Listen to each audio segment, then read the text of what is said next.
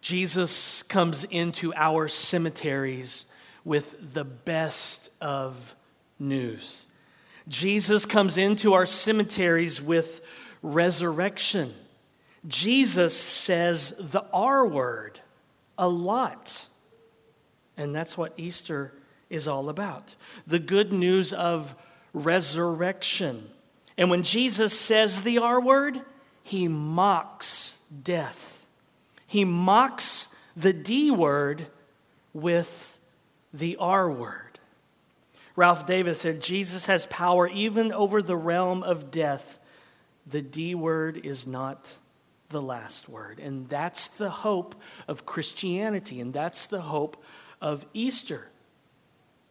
So turn in your Bibles to the Gospel of Luke, chapter 23. We'll take a break from our series in Colossians. And while you're turning there, let me set the context for you. Jesus has just died on the cross. His dead, limp body is still just hanging there. Now what?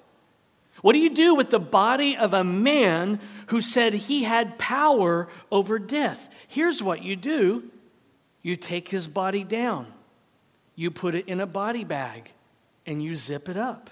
That's what you do. And that's what a man from Arimathea did. Luke 23, beginning in verse 50, hear the word of the Lord. Now there was a man named Joseph from the Jewish town of Arimathea. He was a member of the council, a good and righteous man who had not consented to their decision and action, and he was looking for the kingdom of God. This man went to Pilate and asked for the body of Jesus. Then he took it down and wrapped it in a linen shroud and laid him in a tomb cut in stone where no one had ever yet been laid. It was the day of preparation and the Sabbath was beginning. The women who had come with him from Galilee followed and saw the tomb and how his body was laid. Then they returned and prepared spices and ointments. On the Sabbath, they rested according to the commandment. But on the first day of the week, at early dawn, they went to the tomb, taking the spices they had prepared, and they found the stone rolled away from the tomb. But when they went in, they did not find the body of the Lord Jesus. So after Jesus died, Joseph of Arimathea moved quickly to get Pilate's permission to bury Jesus. Luke tells us it was the day of preparation, which means it was on Friday evening, close to sundown. Uh, Sabbath was started on Friday evening, then went to Saturday at sundown, and Jewish people would prepare everything ahead of time so that they would not do any work on the Sabbath. They didn't want to break the Sabbath. So Joseph realizes he needs to do something with the body of Jesus. Sabbath is about to start, and if we don't get him down, he's going to have to hang up there until Saturday evening. The clock is ticking. And so Joseph goes and asks Pilate for the body of Jesus. And Pilate gives him permission to take down Jesus' body from the cross. Joseph wraps it up in a linen shroud, places it in a grave, which is really like a, a small cave. And then to keep anyone from messing with Jesus' body, they roll a large stone in front of the cave. You know the story, right? That's Friday evening at supper time. Fast forward to Sunday morning when people are starting to make their coffee and a group of women who had followed Jesus and the disciples around when they did ministry, this group of women went back to the tomb. They came to anoint the body of Jesus with spices to prepare it for burial, but when they arrived at the tomb, they found that the large stone was rolled away. But even more shocking than that, the body of Jesus was gone, and they are in shock. They are flabbergasted, they are perplexed. Look at verse 4. While they were perplexed about this, behold, two men stood by them in dazzling apparel. And as they were frightened and bowed their faces to the ground, the men said to them, Why do you seek the living among the dead? He is not here, but has risen. Remember how he told you while he was still in Galilee that the Son of Man must be delivered into the hands of sinful men and be crucified and on the third day rise? So the women are confused because the body of Jesus is gone and what do these women see when they arrive? Two angels in dazzling clothes. But why two angels? What is the significance of this? Why does it have to be two angels? Why not three angels? Why not four angels? Well, if you know your Old Testament well, then you will make the connection. Because in the tabernacle and later in Solomon's temple, what hovered over the Ark of the Covenant in the Holy of Holies? Two cherubim, two angels. The lid of the Ark of the Covenant, on the top there with the angels, was called the mercy seat. It had two cherubim, two angels facing each other, one on each end. And when Christ was raised from the dead, what do these women see? Two angels sitting in the tomb, one at one end of the slab where they laid, laid Jesus' body, and one at the other end. John tells us about this in his gospel in John 20. He says, But Mary stood weeping outside the tomb, and as she wept, she stooped to look into the tomb, and she saw two angels in white sitting where the body of Jesus had lain, one at the head and one at the feet. There are two angels sitting on the slab where Joseph had laid the body of Jesus, one where his head was, one where his feet were. Why two angels in the tomb? It's the same reason there were two angels on the Ark of the Covenant mercy. To let us know that the way to God was open that atonement was available, that forgiveness of sins was being offered to sinners, that forgiveness was even being offered to you, if you can believe that, knowing what you did last week. Forgiveness is available for you if you would just believe. The two angels tell us that heaven is open, that God welcomes sinners with open arms not with a finger that he's wagging, not with shame on you, but with open arms. That God stands with arms wide open to accept and welcome sinners, all who would come to him through faith in his son Jesus. Can you believe it? God welcomes people like us. And so the women peek inside and see two angels in dazzling apparel. And this scares the daylights out of them. And they fall to the ground. But the angels ask them a question Why do you seek the living among the dead? And the women must be, seeing, must be thinking something like this We're actually looking for a dead person among the dead. We're in a cemetery, a cemetery. You know where dead people go? That's like asking, Why do you go to Starbucks to look for coffee? Duh, we came to the place where dead people are because we are looking for our dead friend. But they forgot, or rather, it didn't compute in their brains that Jesus said he would come back from the dead. And so the angels give them a quick gospel lesson. They remind them what Jesus had said about his crucifixion and resurrection, how he would rise on the third day. And so basically, these two angels preach the gospel, preach good news to these women. And then the lights go off in their heads. Look at verse 8. And they remembered Jesus' words. And returning from the tomb, they told all these things to the eleven and to all the rest. Now, it was Mary Magdalene and Joanna and Mary, the mother of James, and the other women with them who told these things to the apostles. I love this. You know I love this? Because the first evangelists post resurrection are women. That rubs some men the wrong way. Some men hate that. Sorry, bro, get over it. The first women, uh, the first evangelists are women after the resurrection. It's women who get it right on Easter morning. It's women who are there to care for the body of Jesus. But do you know what else I love about these women?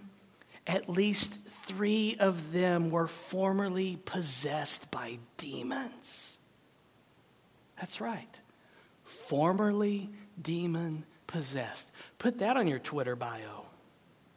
Just when you thought the Easter story couldn't get any crazier than a man who came back from the dead, and then two angels who are sitting there in dazzling clothes, just scrolling through Instagram on their iPhone, waiting for these women to show up, you then find out that a few of these ladies used to be possessed by demons. Three of them, Mary Magdalene, Joanna, and Susanna, were demon possessed until Jesus cast demons out of them. Luke told us about this in his gospel earlier in chapter 8. Let me read it to you. Soon afterward, Jesus went on through cities and villages, proclaiming and bringing the good news of the kingdom of God. and the twelve were with him, and also some women who had been healed of evil spirits and infirmities. Mary, called Magdalene, from whom seven demons had come out, and Joanna, the wife of Chuza, Herod's household manager, and Susanna, and many others who provided for them out of their means. And so Mary Magdalene and Joanna and Susanna were possessed by evil spirits. So think like the Exorcist movie here. Picture the girl Linda Blair from The Exorcist encountering Jesus, and he casts these demons out of her, and then she, you know, comes to her senses. That happened to these three ladies, and then they started following Jesus as his disciples, and they began supporting his ministry. Joanna was actually married to a guy named Chuza who managed Herod's household. So he was a high ranking official in King Herod's palace. He's a, high, he's a politician who's high up there. In fact, he was in, he's in charge of Herod's palace. So think of it this way Joanna, who had demons cast out of her, was married to a guy who managed the White House. And you thought Easter was boring? You thought you've heard this story before? I know what happened on Easter. You think Jesus was just going to quietly walk out of the grave, just kind of mosey out? No, he's going to include a few angels and some former demon possessed ladies to welcome him and celebrate his resurrection. And it's these women who are there who first see and hear the resurrection. Why, in God's sovereignty, does He have three formerly demon possessed women be the first to hear of the resurrection and then become the first evangelists of the church? I think it's an extra slap in the face of Satan. I think Jesus is mocking Satan, mocking death. Satan used to control these women with evil spirits. He used to gloat as he ruined their lives and ruined their families' lives, and as he tortured them, he got a kick out of it because he's sick and he's twisted that way. But now on Easter morning, they are the first to hear the good news, and they become the first evangelists. It's like Jesus is saying, and by saying, I mean mocking. It's like Jesus is saying, Take that, devil. Your former teammates are the first to celebrate my victory. They used to cry out in agony as you tortured them, and now they will cry out that I'm alive. Jesus is just mocking Satan on that first Easter morning. He's mocking death. I love that. He's rubbing his victory in the devil's face. Understand this Jesus walked out of the grave with a dead snake in his hand. Having crushed the head of the serpent from Genesis 3, Satan, that old dragon, he emerges from the tomb victorious with snake in hand. And these former demon possessed women were the first to see it. How that must have felt for them. It's a picture and a reminder that Jesus comes into our cemeteries with the best of news. Jesus reaches into the next world, into the world to come, the new heavens and new earth, if you will, and brings back some resurrection hope. That means that hope is comfortable in cemeteries. Think about that. Hope is comfortable in cemeteries. In fact, Jesus is comfortable in cemeteries. Did you know that our word cemetery is from the Greek word koimeterion, which means a sleeping place? To call the place where we bury our dead a cemetery or a sleeping place, place is to confess the resurrection. We are saying when Christ returns, this will be like a huge bed where the sleeping will awake, some to life, others to eternal death. And when Jesus shows up on the final day, for those who trust in him, we're going to laugh and dance and party in a cemetery, surrounded by piles of dirt and empty caskets. And we're going to mock death too. We're going to say, I told you so, right to death's face. Here's what Athanasius, one of the early church fathers in the fourth century, said will happen to death on that day. He said that we would mock and spit on death. He said, So weak has death become that we mock at it now as a dead thing robbed of all its strength. Death has become like a tyrant who has been completely conquered by the legitimate monarch. Bound hand and foot, the passersby sneer at him hitting him and abusing him, no longer afraid of his cruelty and rage because of the king who has conquered him. So, so has death been conquered and branded for what it is by the Savior on the cross. It is bound hand and foot. All who are in Christ trample it as they pass and as they witness, as witnesses to him, deride it, scoffing and saying, O death, where is thy victory? O grave, where is thy sting? And that's what we're going to do one day to death. Death will be paraded before us, if you will, and we will kick at it and spit at it and hit it and abuse it and slap it and sneer at it and make fun of it. And we will grab it by the hair and we will yank its head back and say right to its face, Where is your victory now? Where is your sting, death?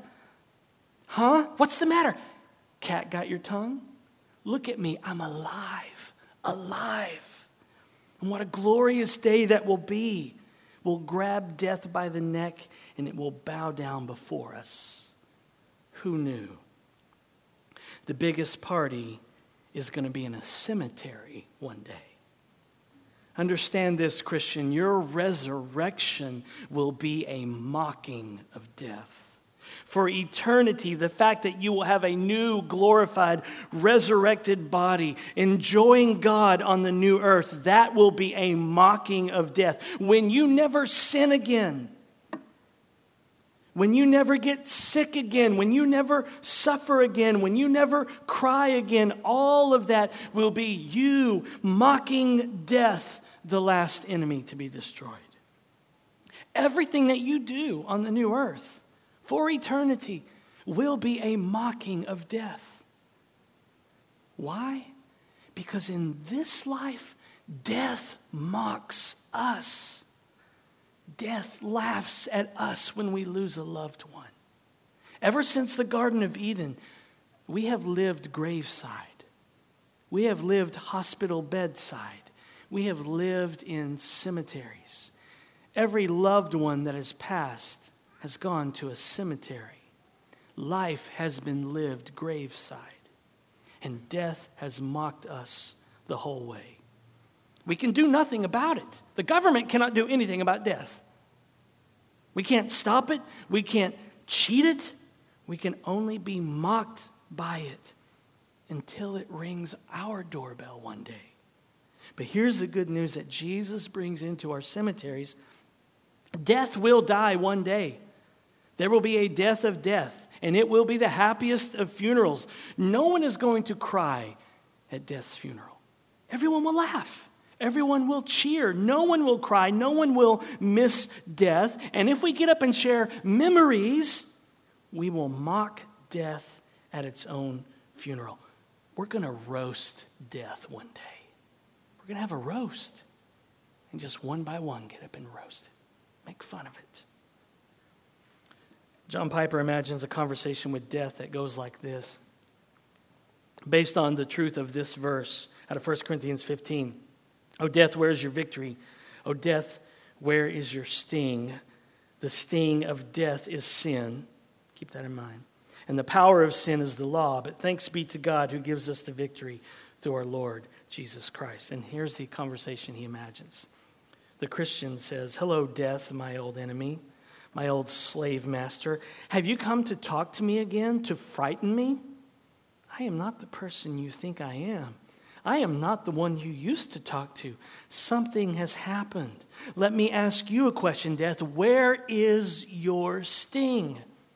And then Death sneeringly replies, My sting is your sin. And the Christian responds, I know that, Death, but that's not what I asked you. I asked, where is your sting? I know what it is, but tell me where it is. Why are you fidgeting, death? Why are you looking away? Why are you turning to go? Wait, death, you have not answered my question. Where is your sting? Where is my sin? What? You have no answer? But death, why do you have no answer? How will you terrify me if you have no answer? Oh, death, I will tell you the answer. Where is your sting?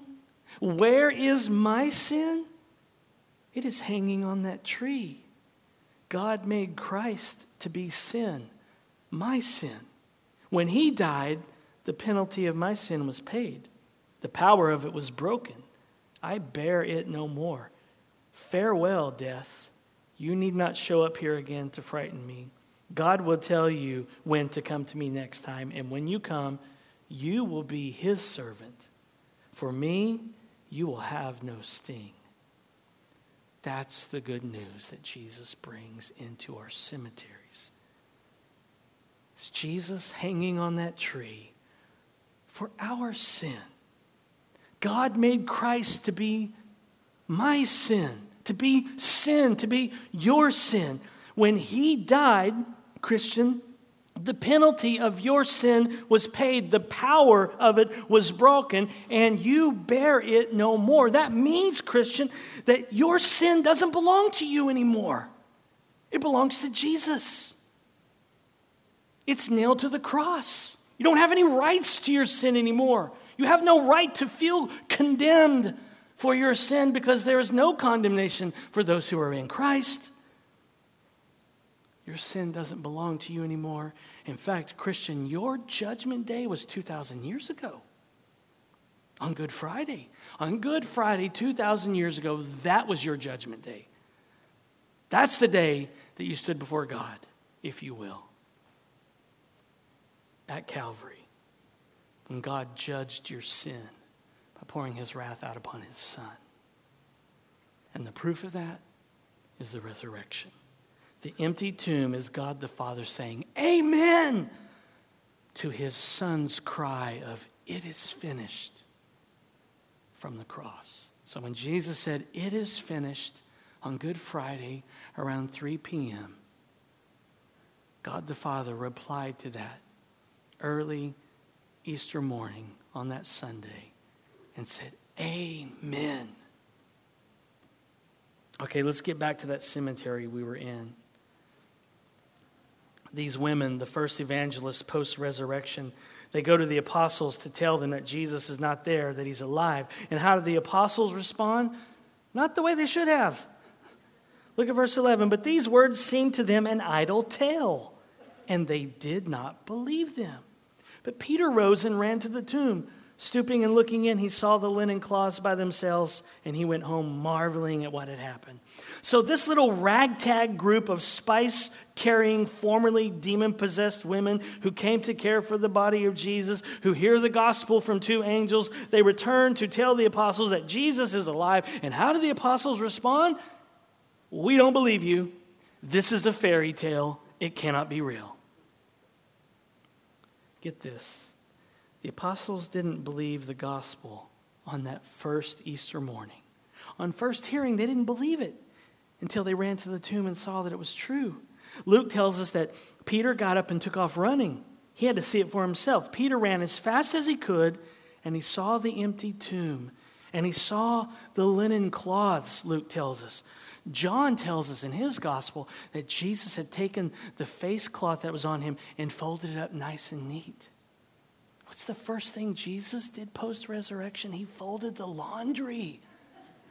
Can you imagine that? Some of you like folding the laundry, and you're like, oh, this is like taking a warm, cozy pile of laundry and folding it nice and neat and putting away. Others of you, not so much. Others of you, don't like order, you like disorder, and you like living out of piles. That's okay. What's the first thing Jesus does post resurrection? He folds the laundry. Why? Because he's mocking death. And he's saying, I am making everything new. There's a new order. I'm bringing order to the disorder. I'm being, bringing structure to the chaos. It's a new creation. Peter saw it when he looked inside. And then what? Luke tells us he marveled. Peter marveled. Now think about Think about the last seven or eight hours that Peter spent with Jesus on Good Friday. Think about, think about what Peter did on Good Friday. How would you like to spend your last day that your Savior was alive and this is what you did? You got in an argument when they were taking the Lord's Supper that you were the greatest. They're celebrating the Lord's Supper. Jesus is instituting the new covenant, and the disciples are arguing about, I'm the best here. I'm the best disciple. And Peter's in on that, that argument, arguing that he's the greatest disciple. That's around 6, 7, 8 o'clock, not sure. Then Jesus says, Let's go off and pray. Peter can't stay awake, he keeps falling asleep. Then they come to arrest Jesus, and Peter pulls out a sword and chops off a guy's ear. Then he told Jesus, I will never deny you. I'm committed to you. Told these guys I was the greatest. I'm going to prove it to you, Jesus. And Jesus says, Hold your horses, son. Before the rooster crows three times, you're going to deny me. And not only did Jesus, I mean, did Peter deny Jesus, Mark tells us in his gospel that he swore, he cursed, he said cuss words. I blankety blank don't know that guy three times. Think about that. That's how he spent his last few hours with his Lord. And then what does he do when he runs? He runs to the empty tomb and he marvels. Peter shows us don't let your sin keep you from Jesus. Don't hide away in shame. Don't say, Pastor, you don't know what you've done. It doesn't matter. Look what Peter did. You run to the tomb, you run to Jesus, and you marvel. Jesus welcomes you. You come with all your sin, you come with all your back. That's the only thing Jesus wants you to bring to him. He doesn't need anything from you. He only says, I want the worst about you. I will love you at the worst place that you are. That's what Jesus says. Bring your sin to me. It doesn't matter. I don't want your good works. I don't care how many times you've read the Bible. That's not what's important to me. What's important to me as the Savior of the world is that you bring your sin to me and I give you my righteousness. That's how this works, and that's what Easter is all about.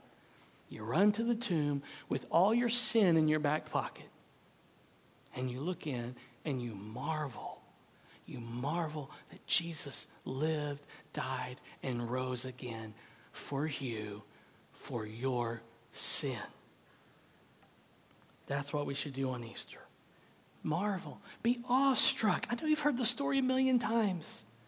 Be awestruck. Wide eyed wonder. Marvel. Why marvel? Why be awestruck? Because Jesus didn't die for good people. He died for bad people. Understand this. This is how bad we are. This is how sinful we are. This is how offensive to God we are apart from Jesus. It literally took the sinless Son of God dying for us in order to bring us back to God. That's how bad we are. His life and death is the only thing that could save us. That's how far gone we are. But the gospel does not end at the cross, though, does it? The death of Jesus is not the end of the line. The D word, death, does not get the last word. The R word gets the last word. Resurrection gets the last word. The resurrection of Jesus means that Jesus beat the living daylights out of death. He beat the tar out of death. And it means that Jesus has big plans for you. He has big plans for your body. He's planning on resurrecting you and making you new. One day we will wake up from this dream. One day we will wake up from this nightmare. That's Easter. That's resurrection. You wake up and you're like, man, it's like waking up from a nightmare. That's the hope of Christianity. There's a scene in the Chronicles of Narnia in the last battle and the kids are involved in a railway accident and they die. They die in a train wreck. And then they find themselves in the fi- final Narnia, heaven, if you will. But they don't know it yet. They just think we're back at Narnia because this looks like Narnia. And then Aslan, the great lion who represents Jesus, appears to them. Aslan turned to them and said, You do not yet look so happy as I mean you to be.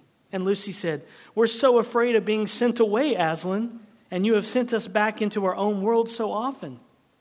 No fear of that, said Aslan. Have you not guessed? And their hearts leaped, and a wild hope rose within them. There was a real railway accident, said Aslan softly. Your father and mother and all of you, as you used to call it in the Shadowlands, are dead. The term is over. The holidays have begun. The dream is ended. This is the morning. So they were home. They were in Narnia. They didn't know it yet. Aslan said, Aslan said the term is over, meaning school's out. The holidays have begun. In other words, it's summer vacation. We don't use these words here in America, term and holiday, like they do across the pond. We say vacation and what? Summer break or school's out.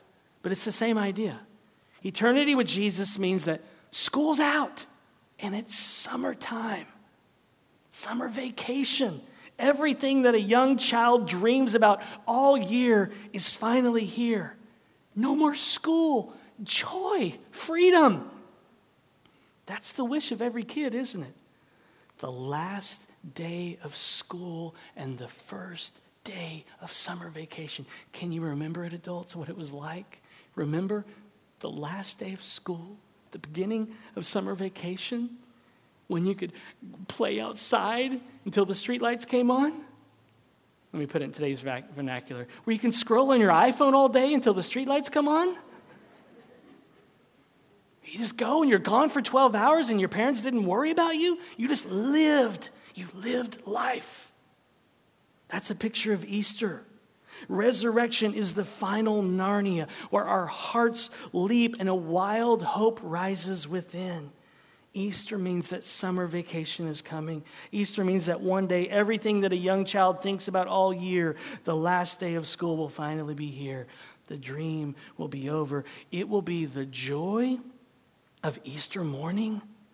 It will be the excitement of Christmas morning. It will be the freedom of the first day of summer, all rolled into one every day forever. Can you imagine that? The joy you feel this morning, the resurrection joy that you feel, and the excitement of Christmas morning, and then the last day of school and summer begins, that feeling every single day forever.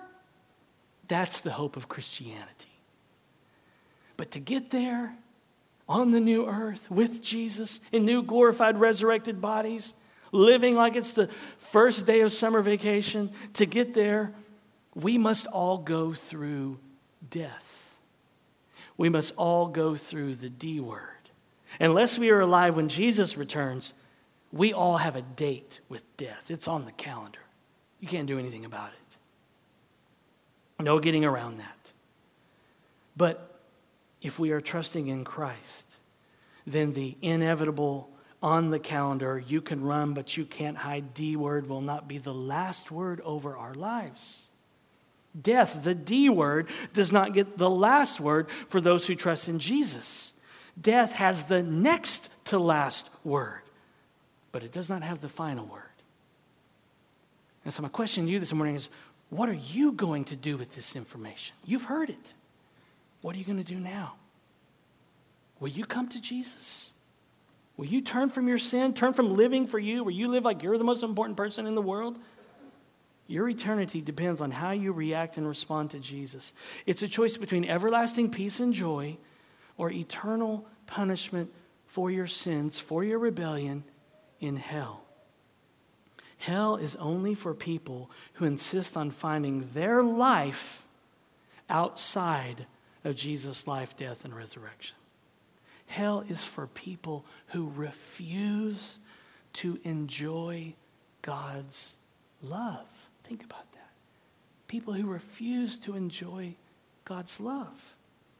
Hell is for people who obstinately refuse to go to God's house, where they would be greeted and welcomed by the welcoming heart of God, in spite of their sin.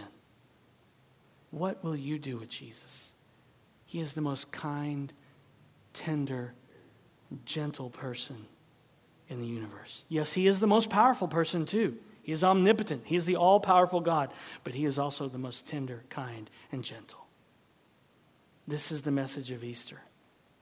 Is that that Jesus, powerful and kind, comes into our cemeteries with the best of news. But do you believe it? Do you feel it? What would your life look like if you believed it? What would your life look like if you believed that God's heart throbs for you, that it beats for you? What would your life look like if you really knew beyond any shadow of a doubt that you were loved by God and that there was nothing that you could ever do to spoil that reality? What if you really believe that you are completely loved, completely welcomed, completely forgiven, no matter what, because of Jesus? What if you came away from church today believing that you are invited to live your whole life under the smile of God for all eternity? I dare you to go for it. And you just might find your chilly pride melting into exuberant joy. How do you respond to this good news of Easter? I love what Robert Capon said. He said, Trust Him. And when you have done that, you are living the life of grace. No matter what happens to you in the course of that trusting, no matter how many waverings you may have, no matter how much heaviness and sadness your lapses, vices, indispositions, and bratty whining may cause you, you believe simply that somebody else, by his death and resurrection, has made it all right. And you just say thank you and shut up. I love that. You just give thanks and then you shut up. That's Easter. You believe simply that somebody else, by his death and resurrection, has made it all right between you and God. And you just hold out the empty hands of faith and you say, Thank you, Jesus. And now, Lord, I'm just going to shut up and receive this gift. That's it. You just believe that his life, death, and resurrection is enough. Jesus folded the laundry. And now all we have to do is give thanks and shut up. That's it. Just say thanks. And then you shut up. And you make yourself at home in God's house. And you enjoy the party. That's Easter. Will you believe this good news? I hope you do. Let's pray. Jesus, we marvel at your great love for us. For so many of us, our picture of you is that you have a frown on your face. You're scowling at us, waving your finger at us, saying, How dare you? Shame on you. And that's not who you are. You're loving and kind, caring, forgiving, merciful, gracious. Could go on and on. And the proof of that is that you lived, died, and rose again for us, for people like us who push you away. What amazing love. What amazing love. May we marvel again that you are alive. May we marvel that you never sinned. May we marvel that you died on the cross to bring us back home to God. And then may you be glorified as we go and share this good news like those three women on Easter morning. Lord, may we go tell people about who you are and what you're like. And now, Jesus, I'm just going to say thank you and shut up. Thank you. Amen.